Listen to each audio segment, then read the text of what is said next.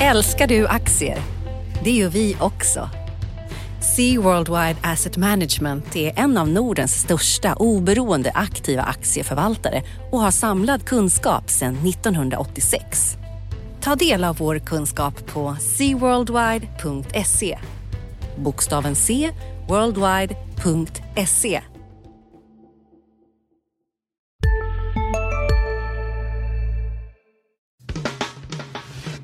Analyspodden från Dagens Industri. Hej och välkommen till Analyspodden från Dagens Industri där vi avhandlar det viktigaste som har hänt på finansmarknaderna i veckan. Vi som ska göra det idag är jag, Viktor Munkhammar, och så har vi Uffe Pettersson. Ulf Pettersson, hej! Hallå, hallå! Hallå, hallå! Stockholm, hallå Viktor! Ja, precis. Du eh, jobbar ju från Kalmarkontoret idag. Det har varit en eh, stekhet vecka på börsen, en till kan man säga. Eh, eh, det ska vi prata om. Börsen är faktiskt ner. Vi har fått en jätteaffär i telekombranschen. Vi har fått en drös rapporter som har varit både bra och dåliga. Vi har fått ett lite hökaktigt Federal Reserve. Starka inköpschefssignaler men lite mindre starka från Sverige och en hel del annat. Eh, så det finns mycket att prata om. Men jag tänkte vi skulle börja ändå med den här eh, storaffären där danska TDC köper i princip hela MTG som vi känner det. Det som blir kvar i det här X e-sportdelen som är, framtiden eh, som de, som de ser det. Berätta lite, vad, vad har hänt och vad händer nu inte minst? Precis, det är ju en eh det där du sa som vi kände, alltså eh, e-sport är ju det som har fått MTG-aktien att gå väldigt, väldigt starkt här sen deras eh, kapitalmarknadsdag då, då marknaden verkligen fick upp ögonen att det där är framtiden. Det är ju kanske för en generation yngre än dig och mig, Viktor, men, eh, men det växer enormt bra. Äh, det är en jättespännande affär. Den var ju den var inte, absolut inte väntad, men det var väntat att det skulle ske någonting inom MTG. Och det var nog väntat att man kanske skulle stycka bolaget i två delar, ungefär som man gör nu. Men då styckar man inte här, utan då säljer man istället den stora gamla delen med TV3 och Viasat och det där som vi så att säga har lärt känna som MTG till danska TDC.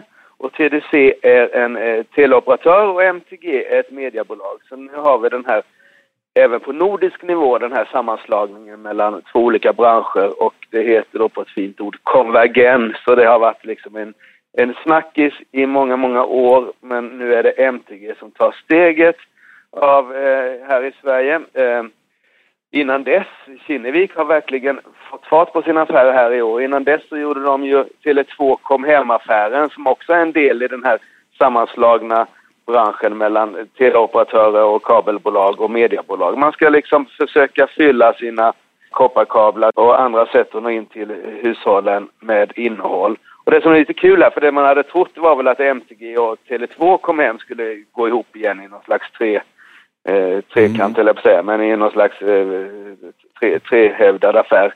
Eh, men nu går de liksom över till danskarna och liksom ett bolag som MTG inte haft att göra med tidigare. Och det är lite typiskt tycker jag Kinnevik att man inte, man tänker lite utanför liksom det traditionella och går inte ihop med sin, sin, eh, sin granne eller släkting utan man tar ett helt nytt bolag. Och det här eh, får vi se om det här blir bra. Det, Vim, det har gjorts massvis av affärer eh, i USA eh, i millennieskiftet och även nu som är liksom svåra att få ihop. Men om man har ett bra ledning så kan det bli intressant det här att man kan liksom eh, ja, TDC då kan fylla sina nät med spännande innehåll. Och det här sätter ju press på Telia som har liksom pratat länge om det här.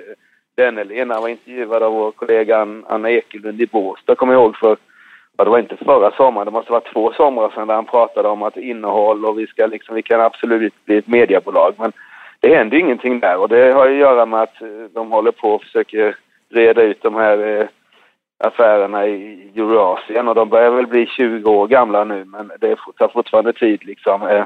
Och sen så har de en, en, en styrelse med, med massor av gamla politiker som, som eh, liksom eh, mest, mest tänker på att de inte begår något brottsligt och inte tänker framåt. Men jag skulle kunna tänka mig att Telia blir liksom nervösa och ringer upp eh, någon av våra allra högsta chefer på Bonnier och undrar kan vi inte hitta på något? Ni har ju media och vi har ju telenäten. Det är absolut en, en möjlig ja, det, utveckling det, på det, det, det, Allting är ju i spel på något sätt på den här marknaden. Man kan, vi kan väl säga också att uh, Telia just faktiskt steg lite grann på den här affären för att det har ju legat lite i korten att Telia eventuellt skulle lägga ett bud på TDC då för att bli, bli större i Danmark. Uh, det verkar min, mindre sannolikt nu då och uh, det togs emot med lite lättnad på, på börsen. Så Telia ja, var upp lite. Och det man kan notera här är ju att de som köper får stryk och de som blir uppköpta på något sätt vinner. Eh, tar vi eh, Tele2-aktien eh, gick ner ganska rejält när de köpte Comhem. Comhem-aktien steg ju förstås eftersom det var ett bud. Och likadant igår då så steg MTG när de sålde sin verksamhet medan TDC fick stryk. Den följer ju 8 på, på Köpenhamnsbörsen när det visar sig att de ska betala massa pengar. Och det är ju att priset blev ganska bra alltså. Det, marknaden har ju liksom i stort sett räknat ut TV3 och, och Viasat och sånt där med de här Netflix och sånt som ska konkurrera ut allihopa. Och så fick de ändå betalt då 11 gånger årsvinsten för avskrivningar vilket var mer än vad både jag och vad många andra trodde att någon skulle värdera. Även om betalningen ju sjönk, sjönk, lite i värde där, för till stor del var den ju faktiskt TDC-aktier som då backade nästan 10 procent. Ja. Men likväl. Eh, ja. Så den, den är jättespännande och nu tycker jag att nu väntar vi på eh, vad ska hända med Millicom. Nu har liksom eh, Kristina Stenbeck hanterat eh, eh, eh Tele2 här och hanterat MTG. MTG ska ju förstås sälja sina öststatstelevisionskanaler när de hittar någon köpare som de funkar där. Det kan man väl utgå ifrån. Men, men det stora draget gjorde ju redan i, i, i torsdags. Och så får vi se vad som händer med Millicom och så får vi se vad Telia hittar på här om de bara ska bli en slags obligation som ska dela ut sina vinster till aktieägarna eller om de också ska investera. Det är väl liksom grejen, grejen i den där sektorn tycker jag. Vi får gå vidare till andra saker som har hänt på börsen. Det har ju varit eh, en hel del rapporter. Om vi håller oss bara till de lite större så har vi fått Volvo som var som väntat bra, aktien upp. H&M som var som väntat dåligt fast ännu sämre än folk hade befarat. Eh, tokras. Vi har haft Electrolux eh, starkt, kursen upp och så har vi ännu en svag rapport från, från Ericsson. Ja. Vad vill du lyfta upp i den där kvartetten? Jag tror i sig vi lät, vi lät första sidan delas av H&M och Ericsson här när den stora, stora rapportdagen var i onsdags. Men jag tycker nog ändå att det är H&M som är, som är själva grejen här. För där fanns en del nyheter. Att Ericsson, det fanns mycket nyheter i Ericsson också, men det är ändå H&M som var väldigt speciellt. Den här innovationen att man ska dela ut aktier istället för pengar exempelvis att försäljningen i december och januari ökade med 1 samtidigt som man har haft nästan 10% fler butiker i drift under jämfört med för ett år sedan. Det betyder att försäljningen fortsätter falla i, i befintlig butik ganska seriöst.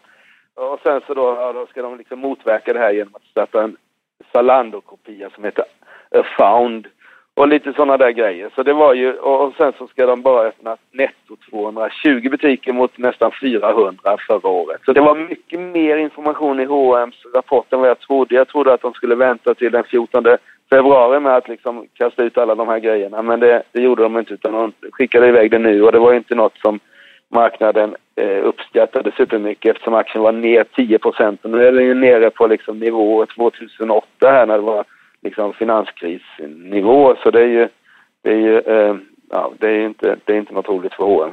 Nej, just det. Och så gör de ju någon slags halv nyemission för första gången kan man säga. Det här att man får, man får utdelningen som vanligt 9,75 kronor men erbjuds att, att, att, köpa nya aktier för dem. Så att om man då bara tar pengarna så kommer man i praktiken bli, bli utspädd eh, för det kommer komma ut nya aktier. Vad ska man säga ja, om det? Det? Ja, vad ska man säga om det? Det där är ju ett om man ska vara kortfattad så är det ju ett svaghetstecken att, att, att bolaget har inte råd i någon bemärkelse, även om de har det förstås, men de anser sig inte ha råd att dela ut pengar. de har ingen nettokassa längre som de alltid haft. Nej, Visserligen ingen nettoskuld heller, men... Nej, precis. Men de vill inte, de vill inte låna pengar till att eh, betala ut utdelning kan man säga och då väljer de att dela ut aktier istället. Jag föreslog ju att man skulle dela ut kläder för, för då, då hade man liksom löst ett av Lagerproblemet? Lagerproblemen, ja. Mm. Jag räknade ut att det skulle bli eh, ungefär en miljon jackvåt LAMF. Det hade liksom varit en, en rolig bild i tidningen att se dem ta emot det. Men eh, Eh, så blev det inte, eh, utan det blev det aktier istället, vilket var innovativt också. Men eh, ja, det är ett svaghetstecken, eh, men ganska intressant för det som händer är ju faktiskt att familjen Persson kommer stärka sitt ägande. För en del kommer ta, kommer ta pengar, många småsparare kommer ta pengar. Eh, jag skulle tro att de flesta utanför familjen tar nog pengar. Mm. Och då blir det ju, det kan göra två procentenheters ökat ägande för familjen så att de går från 44 till 46 på det här. Och gör de så här nästa år också så blir det 48 och sen så kan det fortsätta så där så är det snart ett, ett, ett dotterbolag till familjebolaget lite grann här om några år om de fortsätter. Och det, men det är ett svaghetstecken och det gynnar familjen Persson mer än oss andra. Eh, men eh, likväl så, så eh, begriper jag det. Men vad jag vill se nu egentligen det är ju att, att de inte ska behöva göra så här kommande åren. Att att man liksom tar, det är väldigt viktigt nu att, att, att H&M inte gör som, som, ska vi säga, svenska politiker tenderar att göra, att man eh, jag gör sig av med Dan Eliasson, som jag nämnde upp som en kostnadspost hos Myndigheten för samhälls, samhällsskydd och beredskap. Att här nu när H&M ska dra ner tillväxttakten från 400 butiker till 200 butiker så gäller det att dra ner kostnader också så att inte den här eh, ny, nya butikerorganisationen är lika stor nu när de bara ska öppna hälften så många netto-nya butiker och framförallt så gäller det att de här butikerna som är, de ska lägga ner 200 butiker ungefär, att man liksom blir av med kostnaderna hela vägen. Gör man det och öppnar färre butiker så bör ju kassaflödet bli ganska bra. För de har ändå, det kostar att öppna butiker så då, jag är inte så orolig som kanske liksom eh, Carl-Johan Persson är för kassaflödet egentligen eftersom de nu drar ner investeringstakten. Om inte han vet något som jag inte vet. Och det är ju för inte omöjligt. Han är ändå VD för bolaget. Ja, och är största ägare och har fått, fått det här med modersmjölken. Och du säger det är väl kanske att det här Earthbound kommer kosta ganska mycket pengar att sätta upp om man ska göra det seriöst. Och det kan vi ju det har vi ju inte. De ska, de ska öppna en butik på Drottninggatan som heter Earthbound och där ska man då inte kunna handla sådana här loggkalsonger och sånt enbart utan där ska man då kunna handla jag vet inte vilka varumärken det blir, men det måste väl bli liksom välkända etablerade varumärken. Det var ambitionen i alla fall som jag förstod det. Hopp, ja, så, bra! Nej, det är spännande. Och ja. jag skulle, ska säga någonting om aktien också eftersom det är en aktiepodd det här. Så, ja, det är lämpligt. Så, så skulle jag idag, om jag hade varit en förvaltare av svenska aktier, aktier så skulle jag köpt hm aktier idag på 138 spänn. Ja. Vill du komma med en riktkurs också eller är det att begära för mycket?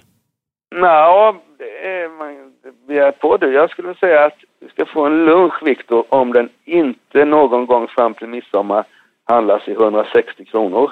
Ja, okej. Okay, bra. Hörde ni det där ute? Jag ska få en lunch ja. om inte H&M är över 160 till midsommar. Bra. Ja, den kan ha gått under, men någon gång under den här perioden så ska den ha handlats i 160. Hopp. Okej, okay, fint. Mm.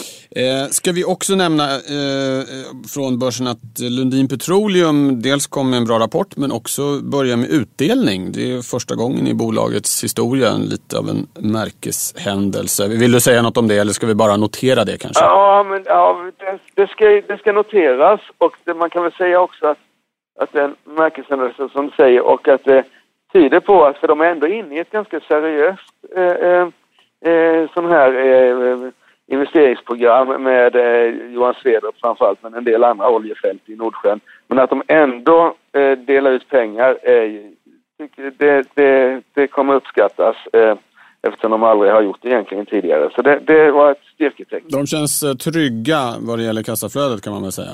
Ja, kan man säga. Och det, det som har hänt är att capex, alltså det här, alltså, investeringar. Capex, alltså investeringar, de har dragit ner lite. De, det har blivit lite, det är lite billigare nu att, att bygga oljefält än vad det var tidigare. Eh, eftersom eh, eh ja, service, oljeservicebolagen är lite pressade till följd av att det är lugnare nu där ute i Nordsjön än vad det var för några år sedan. Mm, mm, just det.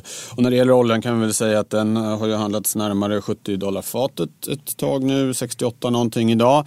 Eh, man kan också nämna att den amerikanska produktionen nu faktiskt är uppe över 10 miljoner dollar, eh, 10 miljoner fat. Det är första, eh, högsta nivån sedan 1970. Eh, så ja. det börjar bli fart på de här skifferoljeproducenterna nu på, på allvar. Så det blir spännande att fortsätta följa den här fortsatta dragkampen mellan, ja. mellan OPEC och... 10 miljoner fat är inte så dåligt. Det är väl... Eh... sista dagarna nu på vårens stora season sale. Passa på att göra sommarfint hemma, både inne och ute. Och fynda till fantastiska priser. Måndagen den 6 maj avslutar vi med Kvällsöppet i 21. Välkommen till Mio. Hej, Synoptik här. Visste du att solens UV-strålar kan vara skadliga och åldra dina ögon i förtid? Kom in till oss så hjälper vi dig att hitta rätt solglasögon som skyddar dina ögon. Välkommen till Synoptik. Eh, är det inte ungefär vad Saudiarabien eh, får ut sitt, ur sin mark ungefär? Ja, kan, kan nog tänka. Jag, har, jag vågar inte säga det, jag har inte den exakta Nej. siffran i, i huvudet. Men ehm, ja, eh, oljemarknaden förstås, eh, det kommer vi få prata mer om. Sen har det ju kommit, om man ska ta lite, bomarknaden är ju intressant och det man har sett eh, liksom eh, anekdotiskt här är att det har varit lite, lite gladare tongångar, fler eh, besökare på visningar och sånt under, under januari. Och det kom två rapporter här, en igår från JM, bobyggaren som var stark. Där påpekar vår kollega Magnus Dagel som kan byggare bra att det är vinsterna handlar mycket om tidigare affärer. Det är en liten fördröjning i, i avräkningen där men han tyckte att det såg ganska okej ut vad gällde eh, framtidsutsikterna i landet eh, i stort men att Stockholm är det lite oroligt. Och så fick vi Bonava det som knoppades av av NCC för ett tag sedan som var lite, lite halvsvag eh, rapport. Men det mest spännande kanske är den bearbetning som Danske Bank gör av försäljningsstatistik från Hemnet. De har en egen liksom, indikator de plockar ihop och den tyder på att bopriserna skulle stiga med 2,5 procent nu i, i januari. Och det, det är ju ungefär som den säsongseffekten. Det finns ett rätt starkt säsongsmönster på bostadsmarknaden. Så att det skulle vara rensat för säsong, då skulle det vara ungefär, ungefär stillastående. Och det är väl en, en, en ganska lugnande signal med tanke på hur, hur rörigt det var under, under hösten. Men eh, lite... Ja. lite Det, det tycker jag. För, jag lyssnade nu på eh, Johan Skoglund, vd på JM här i morse. Eh, och han sa ju att priserna har fallit 10% sen toppen när den kan ha varit, eh, om det var i somras eller ja, där någonstans. Eh, tidigare augusti, september skulle jag tro, ja. Ja. Eh, och den har fallit 10% och nu då planat ut om, om man ska tro Danske Bank och Hemnet, vilket man nog kan göra. Så då har vi ändå liksom, priserna har nog kommit ner till en nivå där, eh, där eh, köparna är beredda att gå på, på visningar. Och sen så säger man ju också att det tar lite längre tid. Det är inte den här ruschen. Folk är liksom inte nervösa att bli av, att inte få tag på någon lägenhet. Men, men priserna har stabiliserats.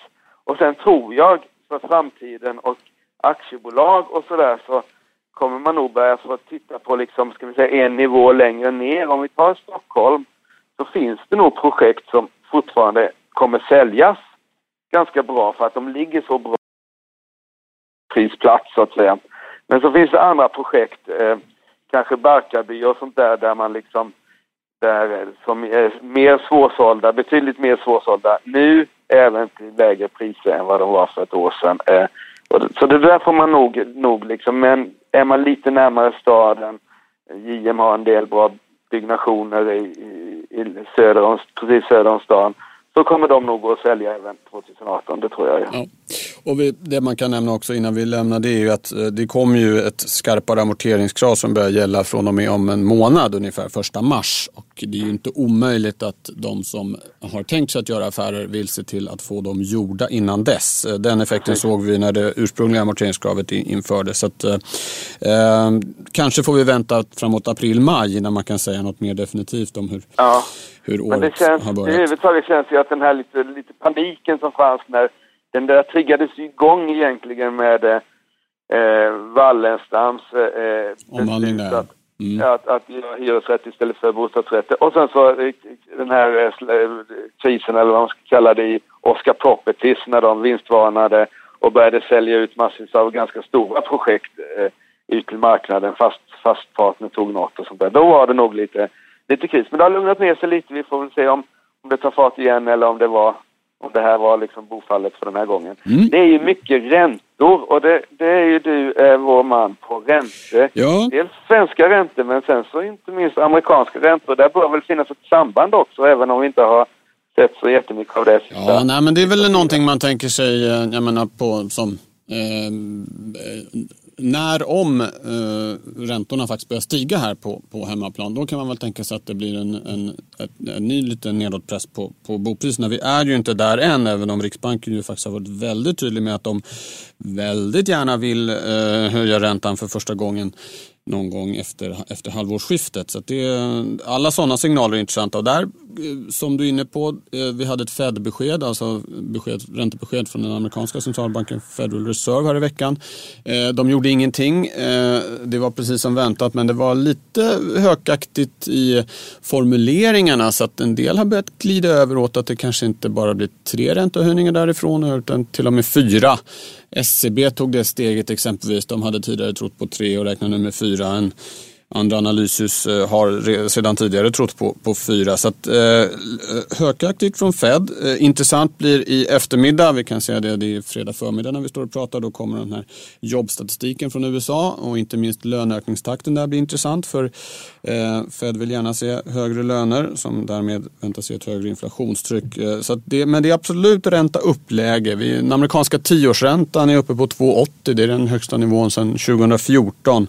Och även i Sverige har, har räntan stigit, alltså marknadsräntan då. Vi har eh, det här är tioåringen eh, snuddar på 1 procent eh, och det är snart ett år sedan den var så uppe. Så det är eh, klart eh, räntauppläge. Mm, och nu är det ju inte några, nej precis, 2,80 i Amerika, då är man, om man tittar på aktiemarknaden, då är man i nästan i nivå med vad utdelningarna på aktier ger. Och det där kan vara en sån där liksom, när de börjar när, det när du får lika mycket pengar på att köpa eh, amerikanska statsobligationer som du får i utdelning på aktierna, då är det nog en del ska vi säga sådana här pensionsfonder och sånt som tycker att ja, då tar jag nog det mer säkra alternativet obligationer och säljer av mina aktier. Eh. Så det där, någon det... gång kommer den stigande räntan sätta sig på värderingen på börsen eh, och i USA är vi eh, nog nästan där faktiskt. Ja, det har ju varit lite, lite räntenervositet på New York-börsen, absolut. Ja, den är ner 2% i veckan New York här. Det, det har det varit rapportsäsong också som har påverkat. Men, eh, men likväl, ja nu börjar det nog sätta sig eh, mm. lite grann där. Än så länge är de svenska räntorna 1% Det är ju liksom, och vi har en inflation på 2 så, så, så än så börjar den inte riktigt trigga igång de här som vill in i, aktie, i, i obligationsmarknaden. Men, men lite till så börjar vi få positiva realräntor så, så då, då, då är det en annan, en annan sak tycker jag. Ja. Eh, från min horisont ska jag väl också säga att det kom en, ett knipp upp eh, överlag starka inköpschefsindex. De kommer ju den första vardagen i varje månad eh, som visar på fortsatt högtryck, inte minst i Europa. I Sverige sjönk det faktiskt och liksom lämnade det här intervallet där det har legat i nästan två år ner till 57 som i sig är en stark nivå. Allt över 50 indikerar tillväxt men, men lite tecken på att, att eh, eh det blir fortsatt bättre men i långsammare takt än tidigare och inköpschefsindex i Sverige kan vi nog säga toppade förra året. Men eh, fortsatt starka signaler från, från men, Europa. Ja, men som sagt man kanske inte ska liksom ägna för mycket tankar åt den här 50-nivån längre utan kanske se liksom på, på förändringen jämfört med tidigare. Absolut. Det känns som att, att de här 50 57, 58, 59 och över 60 som vi har haft inte riktigt är jämförbara med de som vi hade ett antal år sedan utan man får liksom jämföra med Eh, göra kort, eh, tidsserien lite kortare eller vad man ska säga. Ja, ja, ja det har ju varit, det, kopplingen till eh, hårda data har ju försvagats lite grann. Inköpschefsindex och andra också, även KIs barometer har indikerat en, eh, på, baserat på historiska samband, en tillväxt på 5-6 procent i Sverige och det har ju varit bra, men kanske hälften av det. Så att, visst. Så, så konjunkturen, BNP-tillväxten i Sverige kommer bli lägre i år än vad den blev 17, är det det du tror eller? Det skulle jag tro, ja. Inte dålig, men lägre. Nej. Ja, men rent tillväxtmässigt var nog toppen fjärde kvartal 2015 om man bara ser årsförändringen. Men sen har vi, eh, har vi fortfarande haft goda tillväxtdagar och inte minst eh, resursutnyttjande och sånt så är det absolut en hög, högkonjunktur vi är i. Men, ja. men rent, eh, alltså, tittar vi bara på BNP-tillväxten så kommer den nog att sjunka som det ser ut nu i, i, i lugn och fin takt men att den inte kommer bli, bli högre än den har varit i alla fall tror jag man kan säga. Och samma kanske i Europa där vi hade 2,5 procent 2017, eh, bästa år på tio år. Eh, kanske får något liknande i år som är jättebra tal för att vara eh, euroområdet. Den potentiella tillväxten där kanske ligger på 1% eller någonting. Eh, och vi ser att arbetslösheten sjunker och så vidare. Men att det kanske inte blir så jättemycket högre tillväxt än det är nu. Men det behöver inte betyda att vi får eh, några direkt dåliga år. Eh, tvärtom är det faktiskt så att den har börjat bli liksom självförstärkande den här konjunkturuppgången i Europa. Alltså, ökad efterfrågan ger högre investeringar som ökar efterfrågan på arbetskraft som sänker arbetslösheten som bättrar på konsumtionen och så vidare. Så hjulen liksom drar i varandra.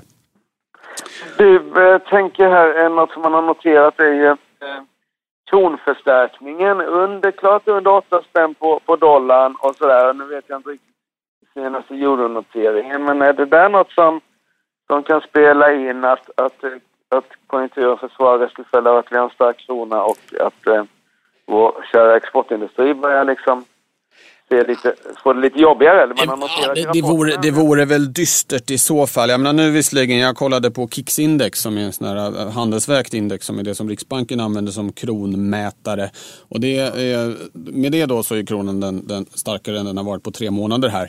Men det är fortfarande en, en, en rätt svag nivå och vi ser ju en ett bra drag i den internationella konjunkturen så det bör väl väga tyngre än att kronan har förstärkts lite grann då. Men visst, det är intressant. Kronan har, har eh, tagit lite revansch här på sistone. Och det är ju som du säger framförallt dollarn som ju har gått väldigt svagt. Vilket är lite konstigt om man tänker sig att, att marknadsaktörerna blir lite mer aggressiva när det gäller sin prissättning på, på Fed. Ehm, Men även mot Ja, euron. stigande eh, räntor och allt sånt där. Ja. Det är lite underligt det här, men det är det han, det, finans, finansministern med det svåra efternamnet som... Ja, Mnuchin eller Mnuchin, ja. Eh, Ja. ja. alltså det började ju redan innan dess och dessutom har ju faktiskt Donald Trump sagt ungefär samma sak, även om han nu sa emot eh, Mnuchin här efter det uttalandet. Faktum är att dollarn under 2017 hade sitt sämsta år sedan 2003. Eh, Om man tittar mot ett index av, av, av större valutor. Och, jag menar, dollarn ner, räntor upp. Man kan ju säga att det betyder omvärlden vill inte ha amerikanska tillgångar. Eh, om man liksom ser det lite större kan man ju tänka sig att det finns något. USA, de vill ju Liksom, det är ju en, en handelsfientlig politik, även om vi inte sett så mycket konkreta eh, åtgärder än. Men det är ändå den retoriken, eh, det är protektionism. Eh, lite håller ju USA på att ställa sig vid, vid sidlinjen samtidigt som vi ser att andra aktörer tecknar handelsavtal och så vidare. Så att, att kanske att USA-dollarn är på väg att bli mindre viktig för resten av, av världen medan andra valutor då kanske blir mer viktiga. Framförallt eh, Kina står ju här och, och väntar och vill få en, bli en viktigare aktör i, i världshandeln. Eh, men sen kan det också vara lite sån här, jag menar, det är inte jättelänge vi har haft den här rörelsen. Det kan ju vara lite portföljflöden. Men det kan ju vara, det, man kan ju också eh, tänka sig att den här uppgången i samband med dollarrallyt i samband med att Trump valdes här i november eh, 16, att den, vi får så att säga betala lite, eller dollarn betalar lite för den väldigt kraftiga lyftet som blev där. Det blev lite för euforiskt kring den amerikanska tillväxten och sen har man liksom kommit ner till något slags eh, mer jämviktsvärde eller vad man ska kalla det. Möjligen. Man kan också lägga in den här, det här skattepaketet som klubbades strax före jul kommer ju innebära enligt de bästa bedömningarna att den amerikanska statsskulden ökar med ungefär 1000 miljarder dollar. Och det skulle ju vara förenligt både med ränta upp och, och, och dollar ner möjligen. Men eh, ja, vi får återkomma Ja, till vi det. får se. Men det, det kanske också, om vi ska prata olja i framtiden så kanske vi kommer prata dollar också i framtiden. Det hänger också ihop, ja. Råvarupriser och dollar. Nu tror jag vi får börja runda av, Uffe. Vi är uppe i nästan en halvtimme och vi vill inte plåga lyssnarna med, med, med Nej, allt för utdraget. Är det någonting mer du vill säga innan jag börjar stänga butiken? Egentligen, utan det är den 14 där HMs, HMs kapitalmarknadsdag har blivit ännu mer intressant. Eh, trots att vi fick väldigt mycket information. Det var väl ja, det jag tar med mig av den här eh, ganska svaga börsveckan. Vi är ändå ner i Stockholm, om än inte lika mycket som i USA. Ja, då tackar jag dig. Jag tackar dig som har lyssnat. Eh, jag vill också tipsa om andra poddar här från Dagens Industri. Dels finns det Makrorådet som jag kör där vi pratar om allt som händer i den stora världen, makrohändelser. Eh, det finns Förnuft och känsla, Caroline Åkerlund som eh, pratar med makthavare och kanske inte i första hand om siffror utan om andra saker. En ledarskapspodd kan man säga. Och så har vi förstås Digitalpodden om allt som händer i den digitala ekonomin. Lyssna gärna på dem också. Analyspodden är slut för idag. Vi är tillbaka nästa fredag. Ha en bra helg och en bra vecka. Hej så länge! Tack så mycket. Hej! Analyspodden från Dagens Industri. Podden redigerades av Umami Produktion. Ansvarig utgivare Lotta Edling.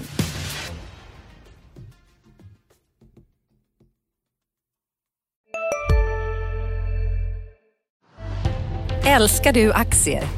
Det gör vi också. Sea Worldwide Asset Management är en av Nordens största oberoende aktiva aktieförvaltare och har samlad kunskap sedan 1986. Ta del av vår kunskap på seaworldwide.se. Bokstaven C, worldwide.se